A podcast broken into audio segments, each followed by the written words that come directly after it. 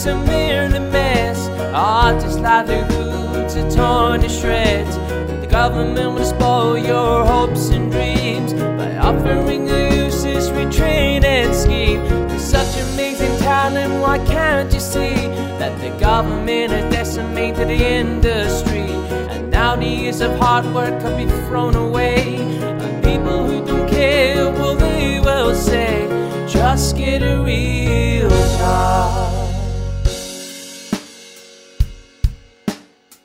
Hello and welcome to episode 112 of Just Get Real Job podcast. I'm, of course, your host, Jamie McKinley. Thank you for listening as always, and thank you to everyone that got in touch and listened to last week's brilliant episode with producer Reese Cargan. It was lovely to, to know that this podcast is making an impact, and I'm glad people are enjoying the content we're putting out there. We have another really interesting episode in store for this week, and on the podcast this week, we are joined by the very talented Laila Noble, who is a theatre maker and is currently the resident director at Play Pie a Pint. And she's also a dramaturg, a producer, and she runs her own theatre company called ClartyBurd as well. And they did an amazing play a few years ago called Moonlight on Leith, amongst other things. But Laila was so articulate, very passionate. She's one of those people when I just asked her a question, she just responded with such a well thought out answer which was just really nice to have her on and chat to her.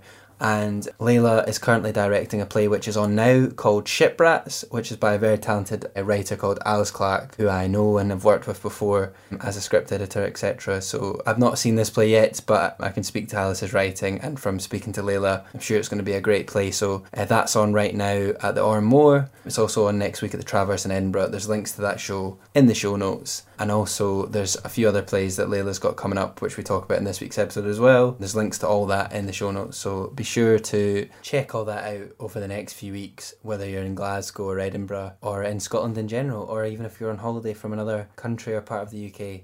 Um, go and support local theatre, it's really important. The, another thing which I wanted to quickly plug in this week's intros is I mentioned on the podcast before, but at the start of this year, I had the pleasure of being part of a documentary that was sort of looking into people with neurodivergence working in TV and film.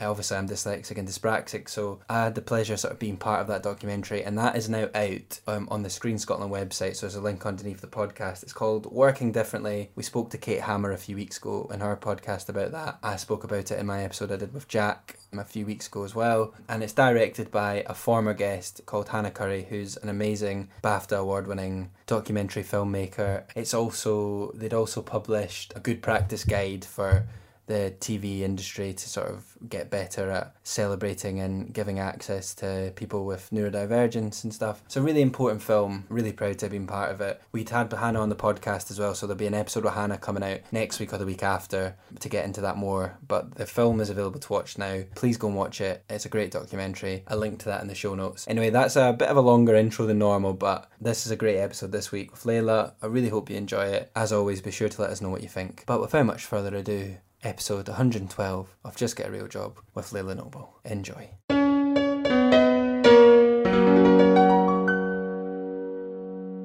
Hi Laila, lovely to meet you. Thank you for coming on Just Get a Real Job tonight. I know we organised this very last minute as well, so I appreciate your time.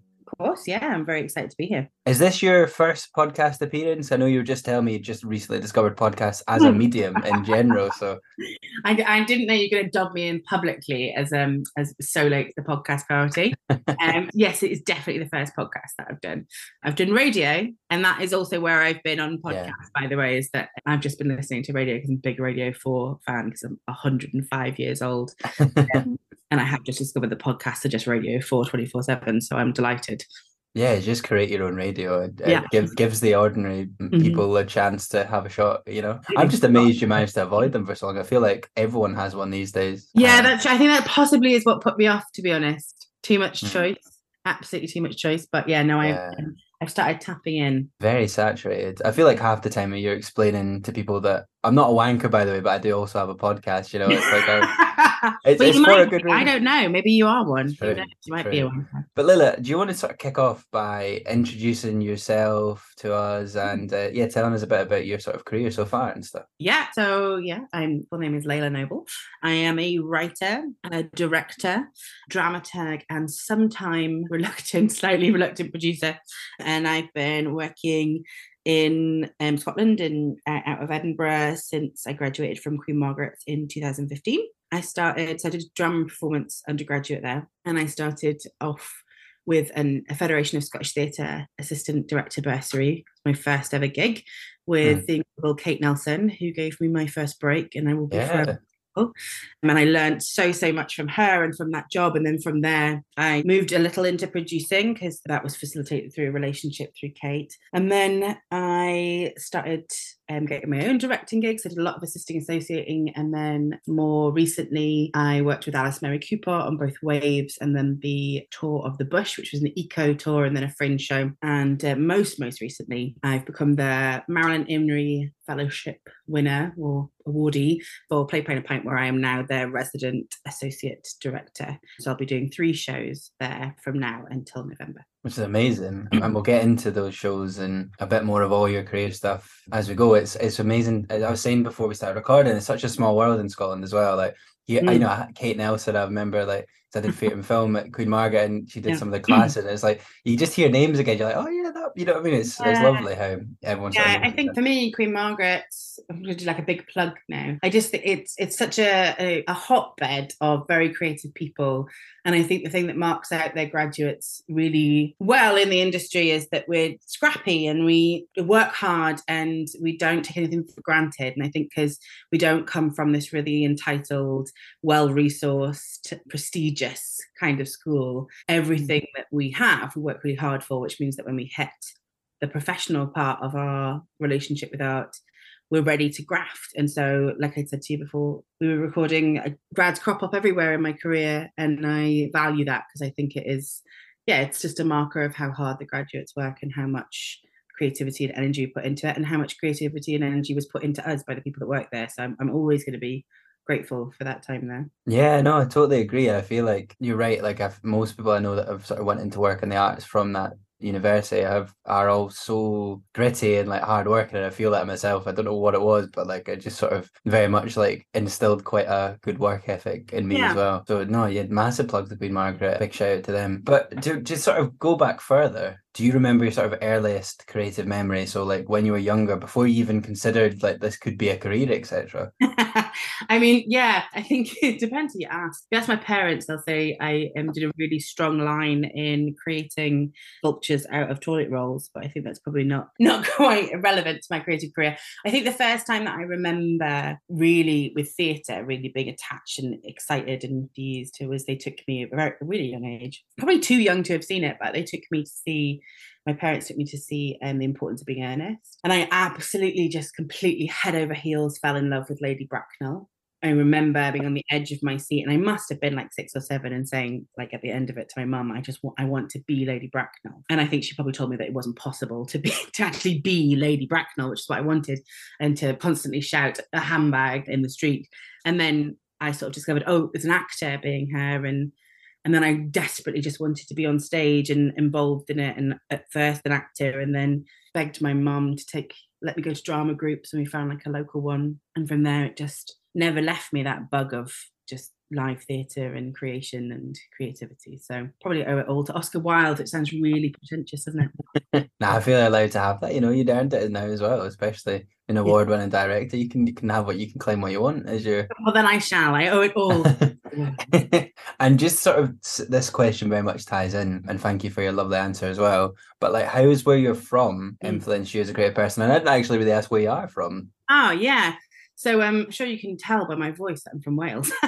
Don't- don't I, I could have. get- I didn't want to. I just didn't want to assume. You know, you never want to like just get it wrong. So I didn't want Yeah. to. But yeah. Well, no, nobody guesses. It, partly because both my parents are English. So my dad's from London and my mum's from Liverpool. But when I was very, very small, we moved to North Wales, and I was educated in North Wales, at school there, and learnt Welsh. Not very well, but I tried. Yeah, so like a, a very small village, not far from Wrexham, so right on the border, and it massively it's influenced me, particularly as a writer. I think So I forgot to mention in my little introduction to myself, I just so I just had my first big commission, which was the part of the St Andrews Award for Playwriting, which I won, and then the production, which in the Welsh is called yn y Llong Danfor, and in the English translates to The Man in the Submarine, which was the play that went on at Perth Theatre and the Byre in St Andrews. big shout out to both of them, who were very, very supportive and yeah, gave me my first big commission. And that play, it was slightly unusual that that was the play that I that I sort of cracked it with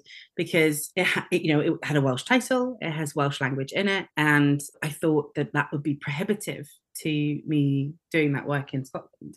But actually, it's only been, and I'll say this to anybody till I'm blue in the face, it's only been since I've embraced my identity and who I am. And that includes where I'm from and the history of that place and the history of me in that place. Mm and the language of it and everything I feel about it. And also alongside that, my identity and where I'm from as a queer person in the community. It's only since I've embraced all those things and started putting that into my work and and stopped feeling like I shouldn't talk about that that I had had the success that I've had. Mm.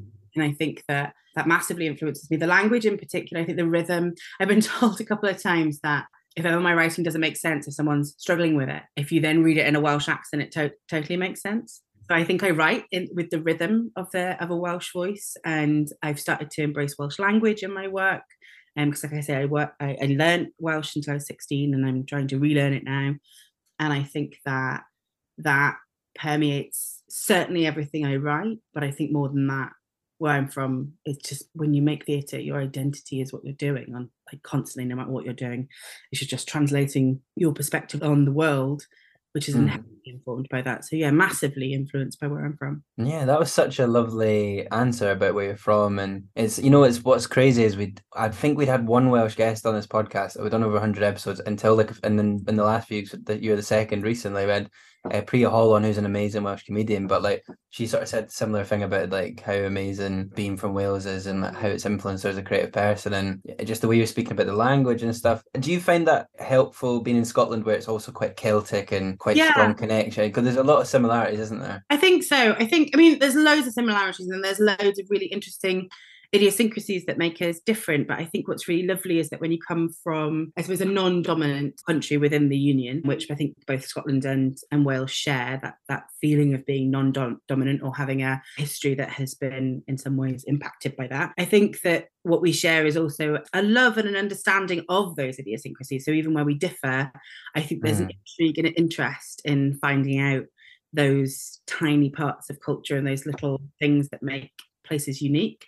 And also, Welsh was spoken in Scotland up until a certain point, and I believe, yeah, I was told that specifically in Edinburgh until about the, about nine BC. I want to say that could be so wrong, and historians going to write into this podcast now. but but Welsh was spoken here, and so I do feel a connection, and I think that's why I love it here, is because it has that same sense of culture and that same sense of the Celtic way mm. Which is really poetic and I think beautiful. Yeah. No, I was recently reading something about how I think it was the lowlands of Scotland, like Welsh was like one of the dominant languages. Again, I don't have any historical evidence on front of me. I could be to- talking. we'll just say it's true. We'll I think it, I think it should be true. This yeah. actually ties in very nicely and segues us very nicely into the next question about your favorite word and phrase from where you're from. So speaking about Wales and stuff, do you have a favorite word or phrase? I'm really excited for this answer after this conversation. yeah, I do. I have too many. It's probably quite a lot. You can give a couple if you'd like. You oh, good. I'm going to. I'm going to cheat. yeah, I did a lot of relearning of Welsh. I did a lot of investigating of some of my favourite Welsh phrases that came back to me. One of them, I, I love the word cariad which is the a Welsh word that means sort of loved one, darling, lover, can be interchangeably used for boyfriend, girlfriend, partner. And I, I love that it's really inclusive in that way. Sounds beautiful. I love the word cwtch, which is like the Welsh cuddle. It just feels onomatopoeic. When I was researching terms of endearment for my play, uh, one that I loved that I've used in there was uh, Vinhalan Bapur E, and it translates as my paper heart.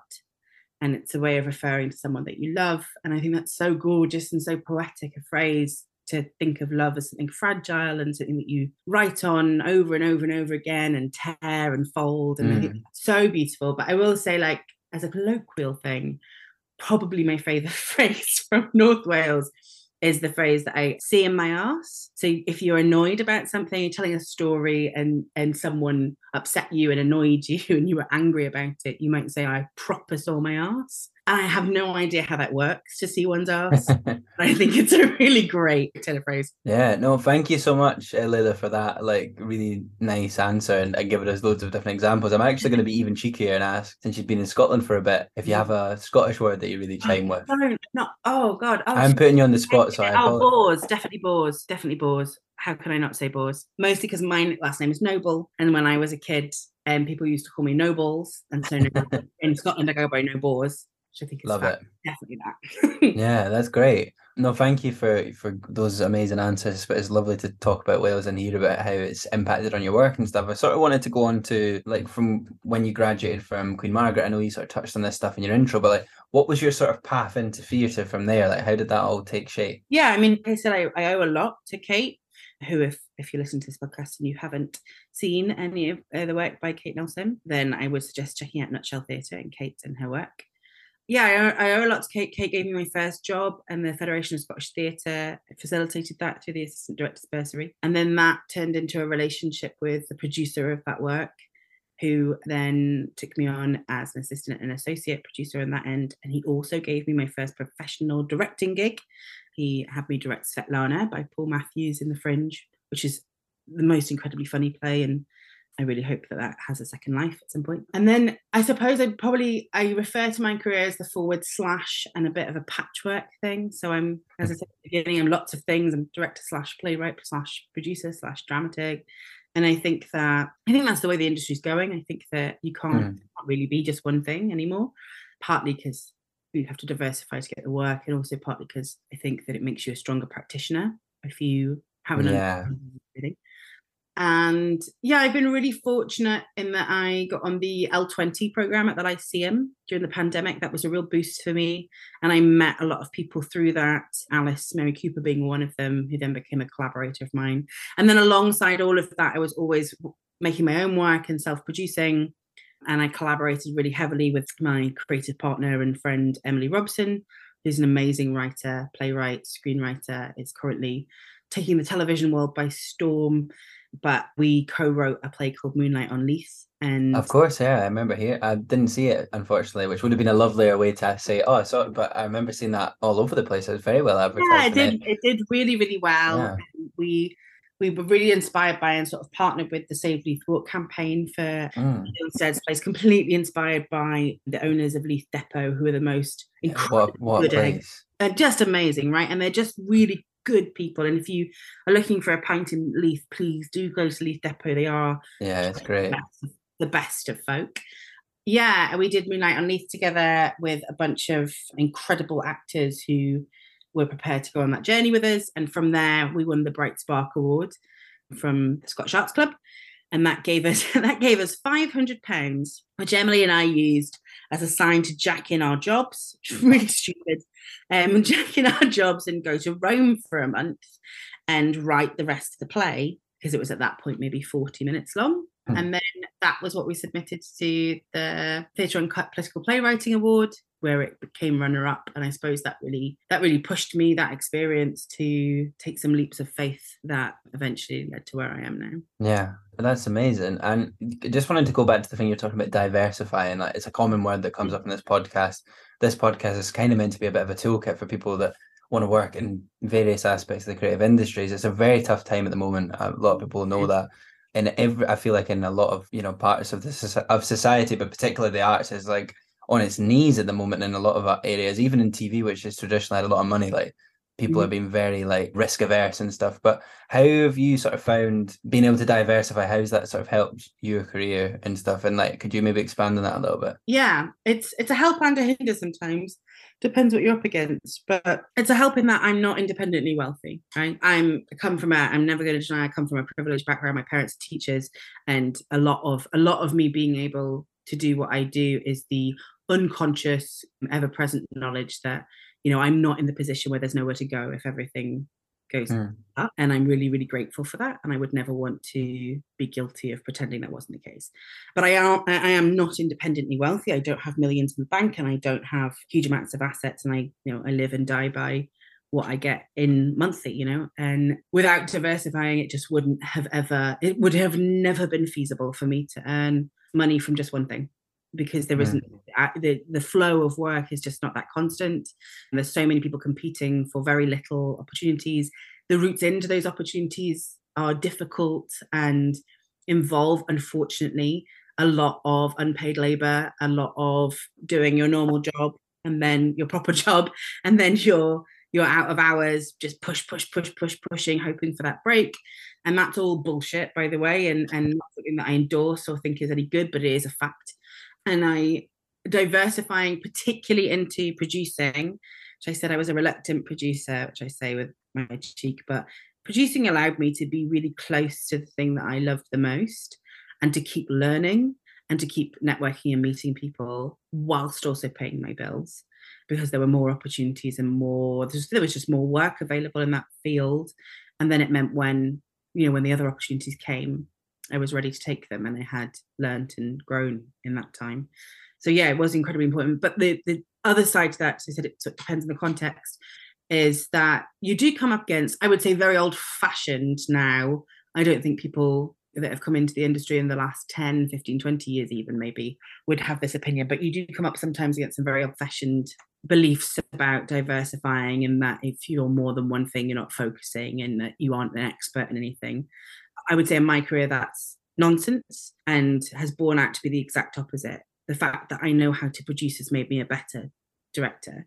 The fact that I know how to write makes me a better director. And they both, and that feeds back into the other two, have a greater understanding of the whole of the picture because I've done so many of the things that that are needed. And also I think makes me a better employer and a better collaborator and a better team member because mm. I know what people are up against and what they're doing. So yeah, yeah I think it's a positive thing. thing. Yeah, no, that was a really, really interesting and detailed answer. It's very helpful for people to hear. I think part of that old fashioned thing you're talking about, I think some of it partly comes from just a silly old fashioned idea of the industry. But I think the second part of it is that I think there's some people maybe say that they do this, this, and this, and they maybe don't necessarily do that. And I think people associate that with people like yourself and myself and all these people that do various different, you know, creative endeavors and are good at you know or balance them all i think there's a some people are suspicious of it because there are there you do get the odd person that says they're an actor a writer a director and they're not really qualified as any of those things. Yeah. I, I think it's interesting anyway. Yeah i think i think you're i think you're right but i think that does exist i think it's really interesting that people do that even still because i think that genuinely one of the things that makes me someone that people want to work with once they have worked with me or met me the thing that i think has given me the most success in my career is the ability to hold my hands up and say, I don't know how to do that. I've not done that before. And I think that the urge to say, I can do that, I can do that, I can do that is mm. so counter, counterproductive. And that those people who do blag it, I feel sorry for because I think that actually you get so much more respect if you are able to own what you can and cannot do and you're willing to so uh, yeah, I think that that line doesn't doesn't bear fruit in the end. Yeah, I think that's such an interesting point, and I think unfortunately we're in we sort of live in a society where you're sort of encouraged like you can't, you shouldn't be honest like that because it's a sign of weakness. Yeah, I think right? it's a sign of strength. I think that's an amazing thing to to be able to do, and you're not going to learn if you don't do that. It's like I mean, imagine if more people just said, "I don't, can you help me?" Like how much better off would we all be? Like people could just be honest right? about their limitations. Yeah. We're all we all have limitations, so that's a great point to make. Yeah, yeah, I agree with you. I think it would. I think it could transform the world. To be honest, yeah. genuinely from the top down.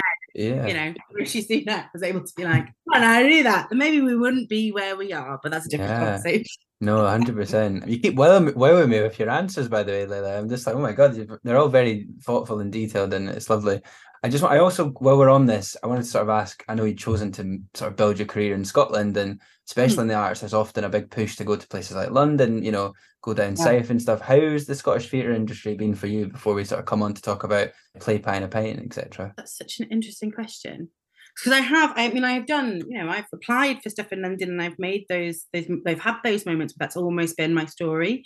You know, a couple of times I've come really, really close to getting jobs at the Donmar or at you know, the Royal Court and stuff, and just been pipped at the post at the last minute. And I, God, this is probably really bad for my career to admit this. So hopefully they don't listen to this podcast. Um, hopefully for you they do. Hopefully for me they don't. Um, both times that I've been within a sort of gnat's crotchet of touching one of those kind of jobs and making that move down to London, there's been such a huge part of me that was really reluctant for that to be, be true. And I think because I'm not a cutthroat person, and I think to survive in that kind of atmosphere when it's so so competitive and so, like so fast paced, mm. I think you have to be someone who's got sharp elbows. And and this isn't any comment on anyone that does survive in that, but for me, I would like to think of myself, and I think that people who work with me would say of me that I am a generous person, and that I am at, at my core a collaborative person that really prioritizes those relationships and that creative spark between people and that act of generosity of access and inclusion and i'm not sure that i would find my home in an environment like that and i think mm. in scotland we are i hope at least the people that i work with are growing a more inclusive accessible thoughtful and compassionate way of being we're not all the way there there yet and i have I could tell you horror stories that I definitely won't tell you, but I could. So I'm not whitewashing it and saying everything's fixed and perfect up here, but I see a spark and a desire to have something that is kinder and that is more inclusive. And I, yeah. I, I heavily identify with that. Yeah, I, I don't think that will hurt your career at all, Sina. I think that's such a, a, a well thought out answer. And like, I think a lot of people will relate to that. Like, I personally would rather, if I can stay in Scotland, I'd never rule out anything because you never know where your career takes you. But like, you know, I'm I very much feel that. I feel like I've gotten much further in my career from being in Scotland, and I, I totally chime with what you're saying about collaboration and facilitating and you know generosity. Like I think those qualities can actually get you further in your career without even trying to. Like as a result of that, you know what I mean. And I think it's important that more people are like that because we don't need everyone to. Some people are cutthroat and that works for them, but I don't think we all need to be like that. And I think I in an ideal world there'd be enough success to go around, and there still is. Like you know, it's fine to share jobs that you want to apply for with other people if you think that it'd be good for them as well, that sort of thing. Yeah. So I think that's a, yeah. a, nice answer. I don't think that would hurt your career. Yeah, I hope not. I think probably not in in Scotland. I think there is like a I don't know. I think there's a bit of a snobbish thing that can happen down south that you that's what you should want. You should want to mm. be on the big stage and doing the most developed, the most high budget stuff. And someone asked me once in an interview if I was to turn up tomorrow with a magic wand and say I'll give, I'll either give you a West End, you'll be the director of a West End massive budget show, or I will give you everything you need to go and do a back of the van as your prop tour of Light on Leith with your band of actors. What would you choose? And, and he was very much expecting me to pick the West End thing, and I went, "Give me the back of the van. I want to go all over Scotland, tell my story to people who care about it." Yeah. And that's what like floats my boat. So yeah, mm. I love it. But we need more of that because we need both. Like we're not saying yes. one way is right and one way is wrong. Like you know, exactly. it's like you, you can also do both. You could have uh, you know you can go to London and come back as well. That you know people can do that too. So, but I think it's lovely to have that. I think we we need to tell stories to more rural people as well and spread things out and not just have them in one place. So no, it's a, a lovely answer. Hello, it's JB here. You may have heard this advert several times before, but if not, this is basically just me taking a minute to remind you guys that if you're enjoying the podcast, there are a number of things you can do to help us keep growing. Now, as many of you might be aware, the podcasting landscape is incredibly saturated. And I mean, there's lots of podcasts, we all love podcasts, but it's very difficult for independent podcasts like us to sometimes break through and to be noticed. So, doing things like sharing us on social media, word of mouth, and just telling friends and family to listen, or even leaving us a little five star review on places like Apple Podcasts and Google Podcasts go so far in helping us to keep growing. Me and Elliot adore this podcast. We love making this podcast. So if you're able to help in any way by doing something like that, we'd be incredibly grateful. Not just for our podcast, but if you love any independent podcast, please try and give them a wee share or give them a review because it, it goes so far. Another thing you can do if you enjoy the podcast as well, and we appreciate that this is a very difficult time, but if you're enjoying this podcast and you want to help us, you can donate as little or as much as you like to our Patreon page, and you can do that by going to patreon.com slash justgetarealjob or you can click the link in the show notes. Anything you can afford, we are very grateful for. Thank you for your continued support, and I hope you enjoy the rest of today's episode.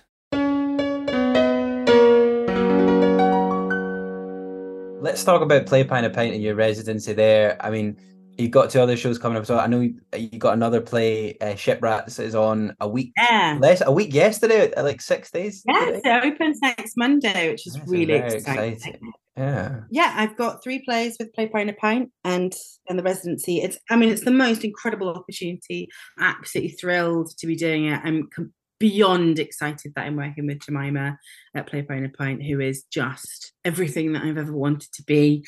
And I've been desperate to do something at Play Pie and a Pint. This is my I've never done. I've never even got in direct anything there before, and it's so up my street. I love grassroots theatre. I I love things just will themselves into being and have that energy and drive and it you know moves at a breakneck speed quite famously. They've got a new play on every week. I think they're probably the Mm. most prolific producing house in the whole of the uk i would imagine considering how many they do a year. But yes i currently currently rehearsing Ship Rats which is alice's wonderful wonderful play with uh, sebastian limseat and maddie grieve in the two roles there.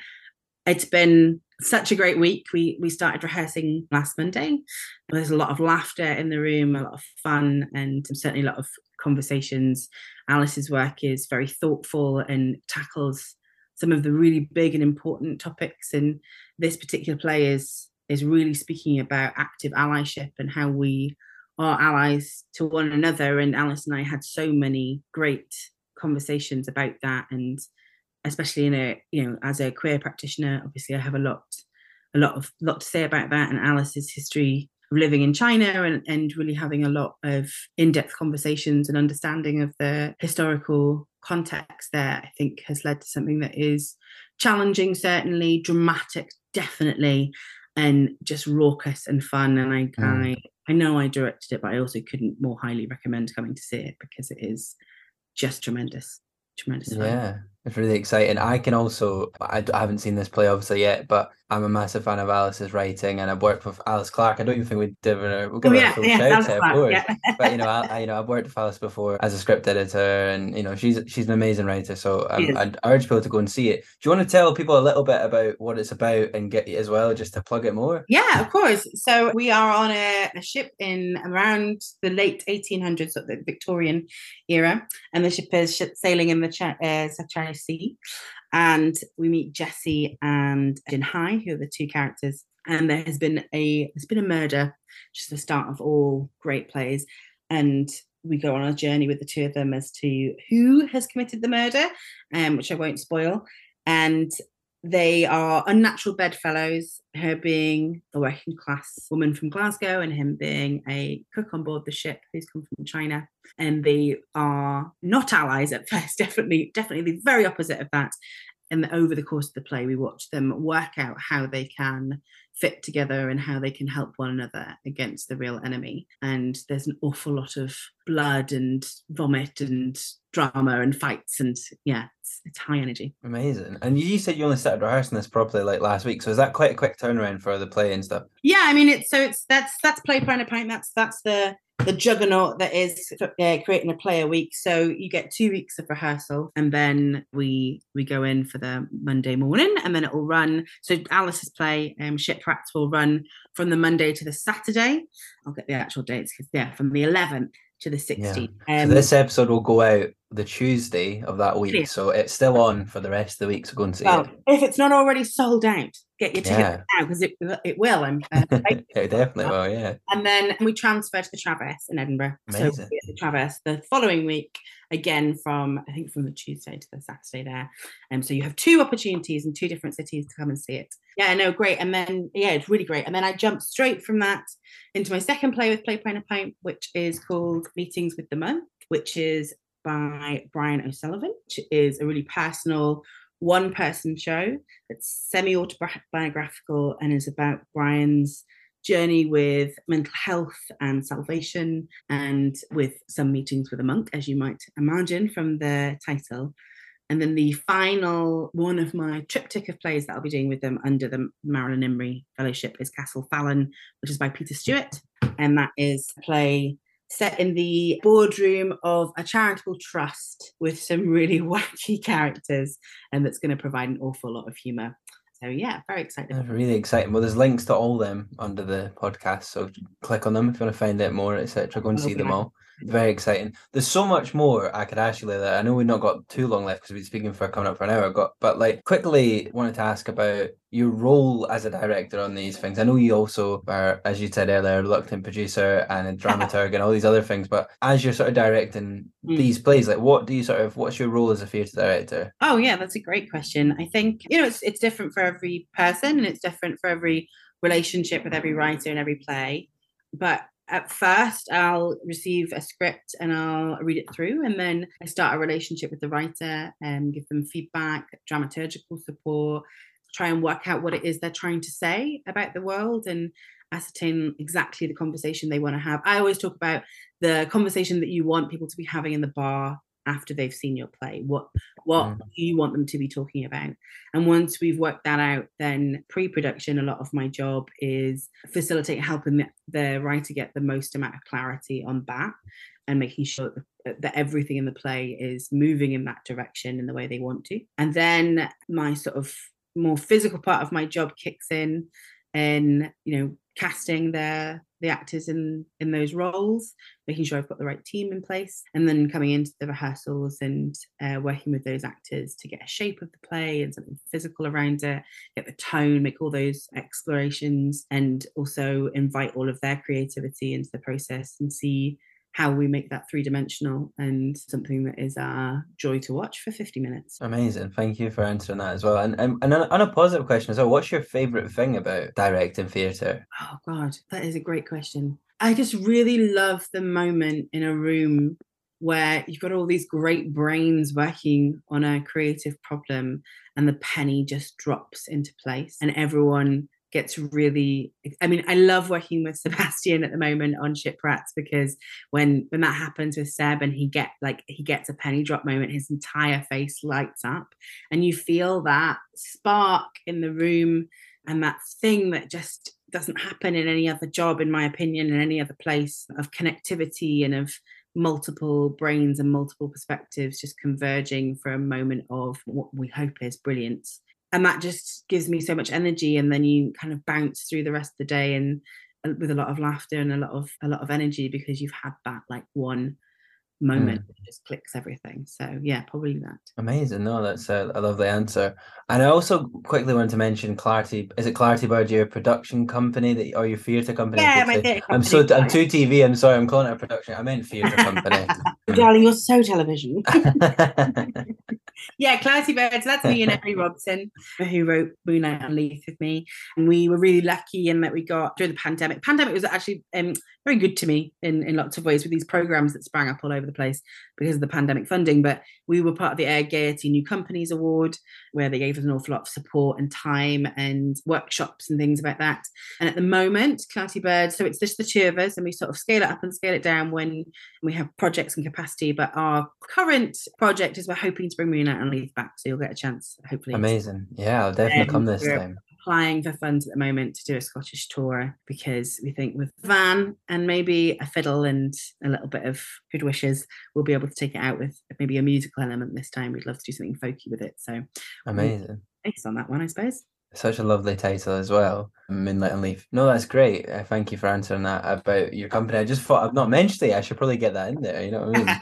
My job to mention, but yeah. Are you so normally in this podcast we ask people to sort of give their advice, but I'm kind of kind of rephrase it for you because I feel like you would have quite a good answer for this. But like, if you were someone that was just coming out of, say, somewhere like Queen Margaret, an amazing university, they'd done the same course as you, drama performance, and wanted to work. Not even necessarily that I had to do the same course, but you know, they'd come out of a, a course related to theatre or they wanted to work in theatre. What would you sort of recommend they do to have a career in theatre, whether they want to be a director or mm. a dramaturg, etc.? Oh yeah, great question. I think there's there's some programs out there that I would definitely recommend. Federation of Scottish Theatre Assistant Director Bursary definitely being one of them.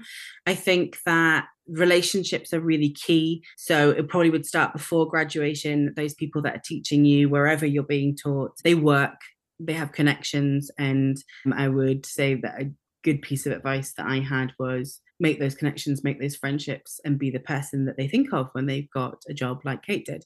And I got a great piece of advice. Can I how badly are you allowed to swear on this podcast? You can swear if you like. I should have said that at the start. I got a great. Got a great piece of advice when I was graduating. ITC do um, something called ITC 999. Um, I think they still do it, which on the 9th of September. We have ac- access to all of their resources, and also you can tweet them and get replies from people way down the line in their careers. And I asked that very same question that you're asking, and I asked what would their main piece of advice be, and the best piece of advice I got was don't be a cunt. And I take that really seriously. Don't be a cunt. Be Yeah. because this is it doesn't you could be brilliant you can be the most incredible artist of your generation but if you are a cunt i will not work with you Great. It's a great. I, I love it. Yeah, big fan of that one on this podcast. yeah, that's and like advice. be a good person be collaborative be be a be energetic and and available and be honest about your limitations and about your capacity and all those things and i think that uh, uh, probably one of my major pieces of advice would be really don't let the bastards get you down because so much in especially in my early career i had so many voices in my ear saying things like oh well you're not really doing it if you're also doing a side hustle if you're also working at british gas and call center which i was and if you're also working at tesco's you're not really actually an artist you're not really actually doing it until you do it full time that is the voice of privilege and the voice of an asshole and do not let that voice have any power in your brain because you are doing it. And even if you've just written the play and it's only on a word document and on your laptop you are fucking doing it. And and yeah those people are wrong and don't don't allow them to crush your confidence because i'm the person that's held me back most in in my career by having imposter syndrome by feeling like i shouldn't write my story feeling like i shouldn't write about being queer or shouldn't embrace my welshness because because i thought that's what that voice was asking for was oh sanitize it and be what they want you to be and bend yourself. Don't bend yourself. Be you. And that is interesting and that is Mm. really empowering. But yeah, practically, there's loads of great programs um, that I've mentioned, and make those connections and don't be a cunt and network. And um, I run an event called Page to Stage, I should say, in Edinburgh, which is a new writing night, and it's a really fantastic introduction to networking because everyone there is really fucking nice, and you can you can go and have a drink and just walk up to any of us that uh, are there and say hi. I really want to be a writer, and I don't know how to go about it, and we will give you time and we will give you our attention and treat you just the same as anybody else in that room. So come and enjoy that and use that as a way of training yourself to be better at networking because we're all a bit shit at it. So yeah, I suppose that would be it. Is that, is that enough of an answer? Laila, that was an incredible answer. What what you know, listeners are that's been spoiled tonight. Like this, some of these ah. answers, like you know, that you've given so much great advice there, and like I don't even know really how to respond because it's like there's just so much. It's good. It's really good. So no, I it's a do really love a well. chat. I do love a chat. No, it's a really well thought out answer though, and I think being nice and kind is so undervalued in this bloody industry. And it's like, come on, guys, like we can all we're all capable of it, and it's frustrating. It's frustrating. undervalued but it also I, I it's like the tortoise and the hare to me is sometimes you'll see people being the hare who aren't nice and you feel like well that's what's happening in the industry is that the hare's winning all the time and you the little tortoise who's a, who's a good cunt nice to people and isn't an asshole is just not getting there not getting there. But the tortoise wins in the end i promise the tortoise wins in the end. Yeah, and people who are fucking nice to each other and work well together and, and work hard but work with kindness we do win in the end and it isn't all about what somebody shares on facebook and instagram because if you look at my facebook and instagram you'll think i win an award every five minutes but there are huge deserts in between yes, and huge periods percent. of time where I have wobbles and I think, Christ, I'm never going to work again, and how am I ever going to make this work? That's normal, and and you aren't less than because you're experiencing that. It's it's part of it. It's unfortunately part of it, but it is part of it, and you will you will get through it if you stick to it. I think that's such another, you know, another excellent point as well. It's like which I've tried to outline on this podcast all the time, and it's one of the reasons I started this podcast. As you look at somebody's CV, you think, "My God, they did this, they did this," or you look on their Instagram, they don't see the points between the two amazing jobs. Where, like, you know, myself as an example, where I go, "Oh my God, I'm going to be unemployed in two weeks," or you know, the the self doubts or the the hard part. You know, they don't. It, people don't see that, so I think it's so important for people like yourself to come on this and to be honest about that and talk about that, and for people to take that uh, on board for sure. Yeah. And that's not just like something that I'm saying has been part of my history. I'm saying that's actively part of my life now. So if Mm. someone is listening to this and thinking, oh, I want to be in a position where I'm always working, that's not that like it's it's a reality constantly. You are not alone in that. Yeah, hundred percent. Just get a real job. Laila, you've been such an amazing guest. I just have one more question for you tonight. Um, obviously, the name of this podcast is Just Get a Real Job. We'd all had to work part time jobs or quote real jobs that we maybe didn't enjoy. What's the worst one you'd had to work? Oh Christ, I've done some bad ones. I've done charity mugging. That was pretty bad. Chugging, we call it in North Wales. And I also have done door to door sales at a very dark point in my life. And that must, that's got to be the worst. It also felt like I like somehow joined a cult that I didn't realize. And one time, maybe after a beer, I'll tell you the full story of that. But yeah, door to door sales probably probably the lowest point. Great, thank you. Laila, thank you so much for your time tonight. Thank you for your really generous and sort of well thought out and honest answers. I think, you know, we need people like you in this industry and it's great to get an insight on your sort of career so far and good luck with the Play and a Pint shows and people go and see them. Yes, please do. And thank you so much for having me on. This has been an absolute joy. And I will start listening to my podcast now. Um sold. I'm glad. I'm glad. Well there you go. That was episode 112 of Just Get a Real Job with the brilliant Laila Noble. Thank you again to her for her time. Be sure to go and see Ship Rats this week or next week in Glasgow at the Oran Mor or in Edinburgh at the Traverse. Be sure to check out the what's coming up at Play Pie and a Pint. And be sure to go and support local creatives, local theatre, anyone in your local area that's making art, go and support them, go and check out what they're doing. And as always, as well, be sure to share this podcast, tell friends and family to listen, leave us a wee five star review on Spotify or Apple or wherever you're listening. We also have a Patreon as well. You're welcome to donate to it. We don't make any money doing this podcast, but we love making it anyway, so anything you can spare, you can donate if you're enjoying it. Aware it's a cost of living crisis though. And yeah, that's pretty much everything on this week's episode of Just Get a Real Job. Thank you as always for listening and have a lovely week. Just get a real job.